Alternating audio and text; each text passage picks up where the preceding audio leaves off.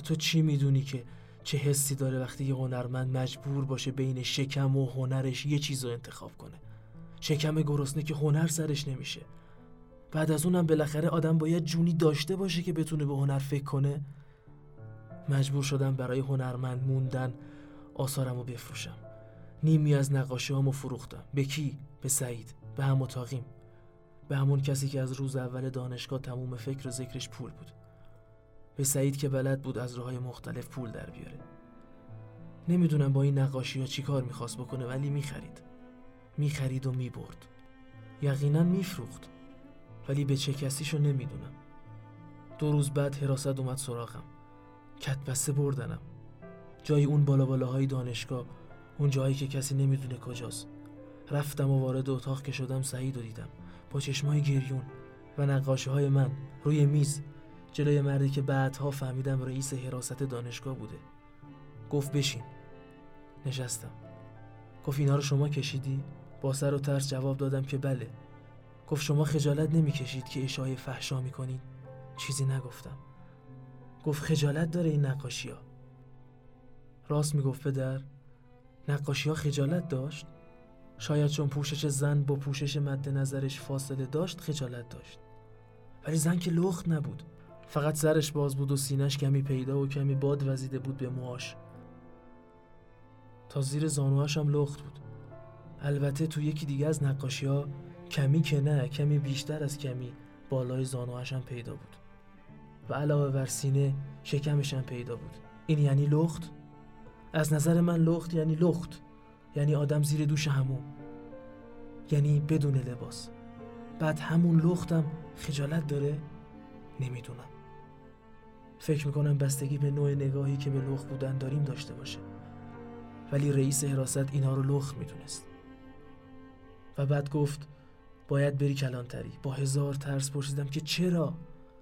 گفت برای اینکه یاد بگیری عکس زن رئیس شورای شهر رو لخت نکشی و به دخترهای دبیرستانی نفروشی. که البته بخش آخر جملهش رو با نگاه کردن به سعید گفت.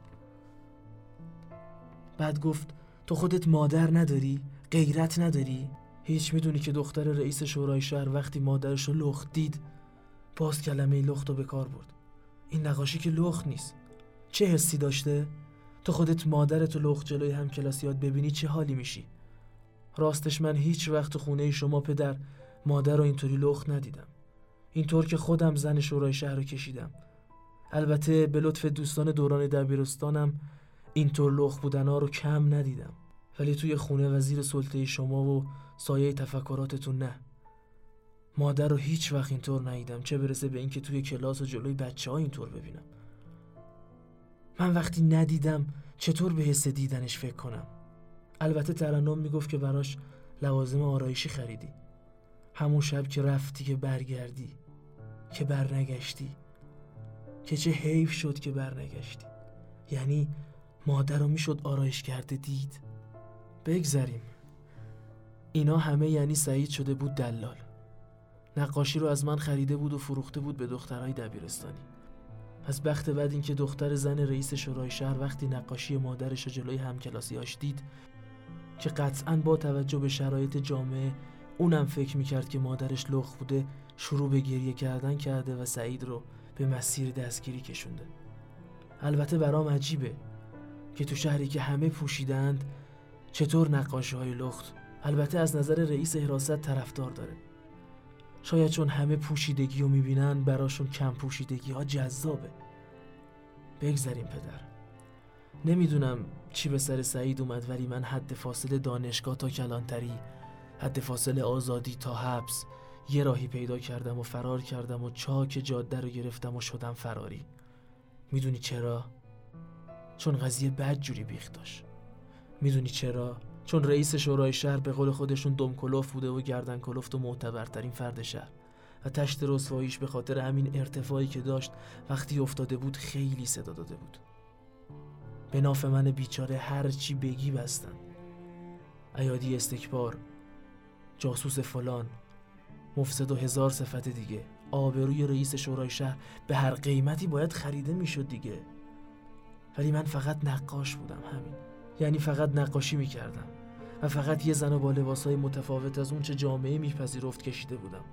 البته خودم هم قبول دارم که اجازه کسب کردن لازمه ولی من فکر می‌کردم اون زن خوشحال بشه از کشیده شدن. مگه آدما دوست ندارن دیدشن؟ یعنی اینجا قانون قاعده برعکسه یعنی اینجا دیده شدن بده یا اینکه چطور دیده شدنه که بده؟ شاید هم چطور دیده شدنهای ما با دنیا فرق داره. ولی من هنوز نمی‌فهمم چرا رئیس حراست به نقاشه های من می‌گفت لخت. یا چرا مردم شهر و حتی رئیس شورای شهر می‌گفتن زن و لخت کشیدم. چون واقعا لخت نبود. به هر حال پدر تو و سایت منو به چاک جاده فرستادین.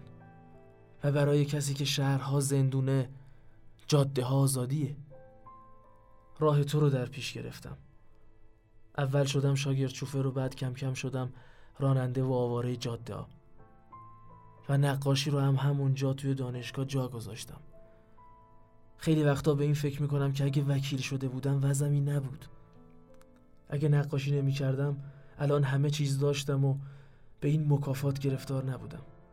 یعنی اگه به جای سایت خودت بودی دیگه این بلاها سرم نمی اومد ولی بعد به این نتیجه می‌رسم که اون موقع به خودم مدیون می شدم می‌دونی پدر هنرمندا همشون اگه راه دیگه رو انتخاب می‌کردن زندگی بهتری داشتن. ولی من نمی‌دونم چی تو هنر هنرمند بودنه که اینا رو به این روز میندازه. من هنوز هنرمندم پدر و از این ماجرا خوشحالم. گرچه هنرم رو جا گذاشتم. پشت فرمون که نمیشه نقاشی کشید میشه؟ بهتره بگم وقتشو ندارم. یا میخوابم یا رانندگی می‌کنم. یا شاید بهتره بگم بعد از اون ماجرا دل و دماغ ندارم. راستش بدر نقاشی رو جای اون بالا بالاهای دانشگاه تو دفتر حراست جا گذاشتم. جای میون تعاریف مختلف از مفاهیم یکسان. ولی هنوز هنرمندم. راستی عزیز دردونتم پیش منه. اون یکی هنرمندت ترنم خانم یا ترنم آقا. که حالا زنه ولی زنونگی نداره. می‌دونی چرا زنونگی نداره؟ البته زنونگی از نظر مردم چون دیگه مو به سر نداره. کچلی رو از شما به ارث برده پدر. امیدوارم که حداقل اون قربانی سایت نشه.